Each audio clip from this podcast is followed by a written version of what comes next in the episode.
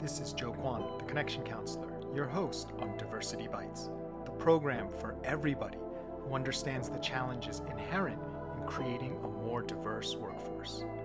Join us as we explore the strategies and mindsets needed to transcend statistics, increase belonging, and unlock higher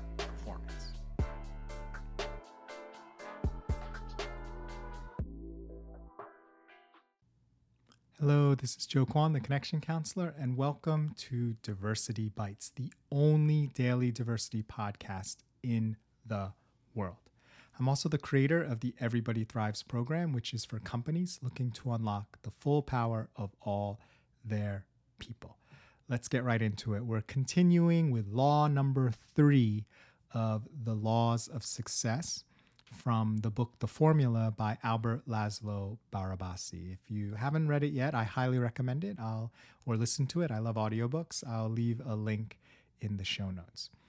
So, law number 3 is that future success is dictated by previous success multiplied by the fitness of your idea or product, right? So you may be success, successful initially, initially. Everyone knows the idea of one hit wonders.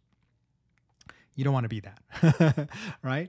Future success is dictated by previous success, which is great, multiplied by the fitness of your idea or product, right? So it's a it's an interaction between the two. So, why is previous success so important?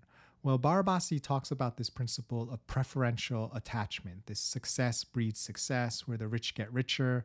Uh, some people also call it the Matthew effect, uh, you know, sort of biblical uh, reference there.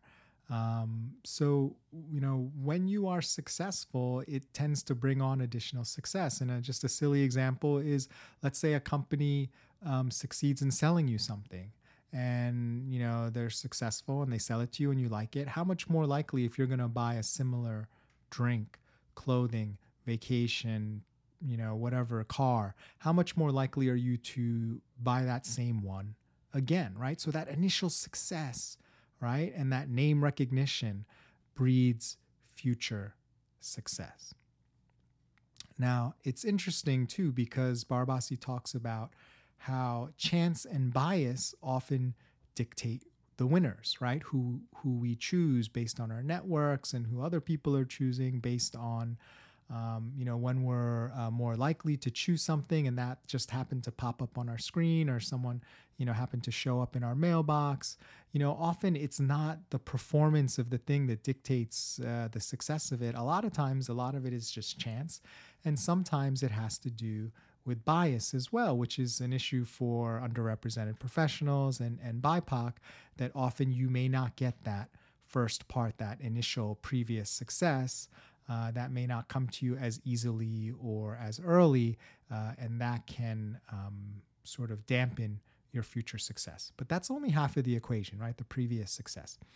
The other part is the fitness of your idea or product, because there are uh, in exceptional rare cases uh, things where that social influence and, and that preferential attachment can be overcome by exceptional ideas or products or performance right?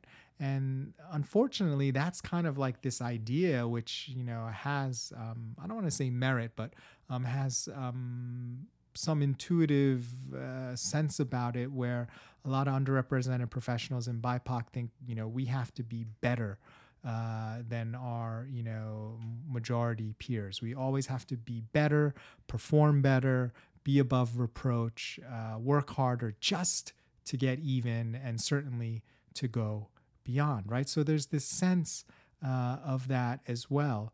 Um, and that also applies you know just for just for anyone where sometimes if uh, you weren't the one to get that initial success it doesn't mean you're done if your idea if your performance um, has uh, special unique exceptional qualities about it that are needed at the time it can actually overcome um, the tide that is normally going to give your competitor uh, the the success. So you will be avoided. Uh, you will avoid you know being relegated to uh, obscurity. Um, so that's uh, an, you know I didn't think about it think about it at the time when I was preparing this episode, but that's, you know, dovetails perfectly into when people are talking about how your authenticity, your true self is your superpower right? Because if you're just like everyone else, if you try to be just like everyone else, or you try to hide who you truly are, then you're not bringing anything unique. Like, how unique uh, of a solution or a performance can you bring when you try to be just like everyone else? By definition, you're just a commodity, and and your services can be purchased uh, and bought. Uh, you know, by the lowest cost provider because what you're providing is not unique. So in a weird sort of way, in you know, in a in a in a gambit to succeed, sometimes underrepresented professionals hide the thing that will you know enable or unlock uh, their highest performance. And I understand why they might do that because often when you're in an environment that is hostile or not inclusive uh, and people feel disconnected from you, you will not be rewarded uh, for uh, being yourself and for bringing um, your unique qualities to it, unless it's attached to you know money immediately or profits or performance immediately, right? So that can be um, a challenge. And I talk about this a little bit in, in other talks on authenticity. I talk about the authenticity seesaw, uh, where if you have a high level of connection, your authentic- authenticity is an asset. If you have a low level of connection, your authenticity becomes a liability right? So it's not that authenticity is always good or bad. It's not that it's sometimes it's a superpower sometimes it's not.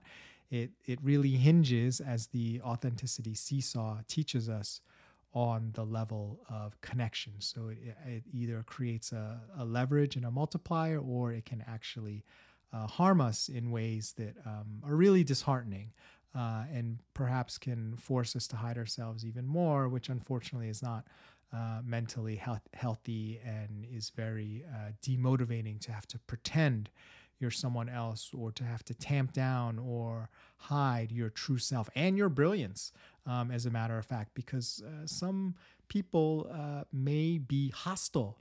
Uh, to your high performance because they somehow wrongheadedly believe that um, there's no way you could perform that high. How could a woman uh, you know, do that? Or how can a black person or an Asian person, you know, be so good at that, right? So that may actually result in a negative reaction, which is uh, totally non-inclusive and based on um, you know things that have nothing to do with actual performance. They're actually just um, biases, and I would dare say fear-based.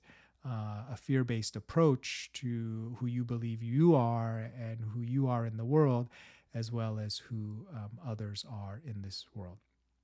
So, um, all this to uh, you know learn from that uh, third principle that future success is dictated by both the previous success, which is super important, multiplied by the fitness of your idea or product.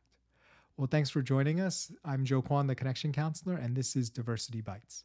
This content is informed by my Everybody Thrives program, which is for companies looking to unlock the full power of all their people. Learn more at connectioncounselor.com.